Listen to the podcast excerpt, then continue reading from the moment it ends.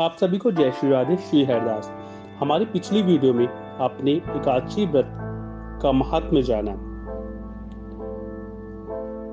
एकादशी तिथि कृष्ण पक्ष की हो या शुक्ल पक्षी, अन्य नहीं खाना चाहिए। कहते हैं, नारद जी कहते हैं कि गंगा के समान तीर्थ नहीं, माता के समान गुरु नहीं, विष्णु के समान देव नहीं, अन्य न खाने के समान तप नहीं, तथा शांति के बराबर सुख नहीं। सत्य के समान कोई ज्योति नहीं। कार्तिक के समान मास नहीं, ज्ञान के समान लाभ नहीं तथा एकादशी के समान कोई व्रत नहीं है। अथ अठारवा अध्याय।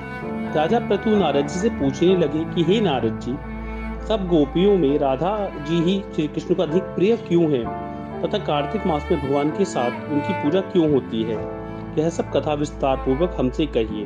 तब नारद जी कहने लगे कि, पहले मनवंतर में पांचाल देश में प्राचीन विही नाम का राजा था। उसने भगवान विष्णु का अति विशाल मंदिर बनवाया। वहाँ नित्य ही बड़े विधि विधान से भगवान का पूजन हुआ करता था। उसी गाँव की अति सुंदर एक स्त्री प्रेम में विहल हो भगवान के सामने बड़ा ही मोहक नृत्य किया करती थी। उसके मन में सदैव यही लालसा रहती थी कि वह इसी तरह भगवान के गले में बाहें डाल के नृत्य करती रहे। एक दिन उसने अपना समस्त द्रव्य खिलाकर गरीबों में बांट दिया और उसी मनोरथ के में अपने प्राण त्याग दिए। दूसरे जन्म में वह सुंदर देवांगना बनी।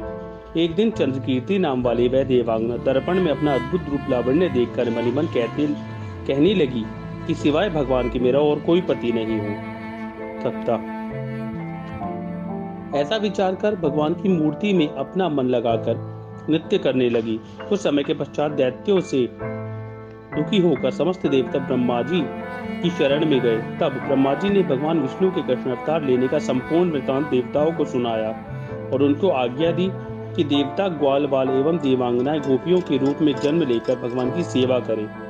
चंद्रकीर्ति जो देवांगना के रूप में थी, ब्रह्मा जी से प्रार्थना करके बोली, जिसका पूर्णन का मनोरथ पूर्ण होने की आज्ञा दी जाए, जिस, जिससे मैं भगवान के साथ नृत्य कर सकूँ। तब ब्रह्मा जी ने उसका वरदान, उसको वरदान दिया कि, तुम नंदग्राम में वृषवान गोप के घर में राधा नाम से जन्म लेकर सब गोपियों से अधिक भगवान की प्रिय होगी और भगवान तुमको अपने प्राणों से भी अधिक प्रिय समझेंगे। तथा रासोत्सव में तुम सबके साथ नृत्य करोगी। इस प्रकार तुम्हारा पूर्व मनोरथ पूर्ण होगा। नारद जी कहने लगे, सो ब्रह्मा जी के वचनों को सत्य करने के लिए भगवान ने श्री कृष्ण अवतार में राधा जी के साथ रात्रोत्सव में नृत्य किया और उनको प्राणों से भी अधिक प्रिय समझा।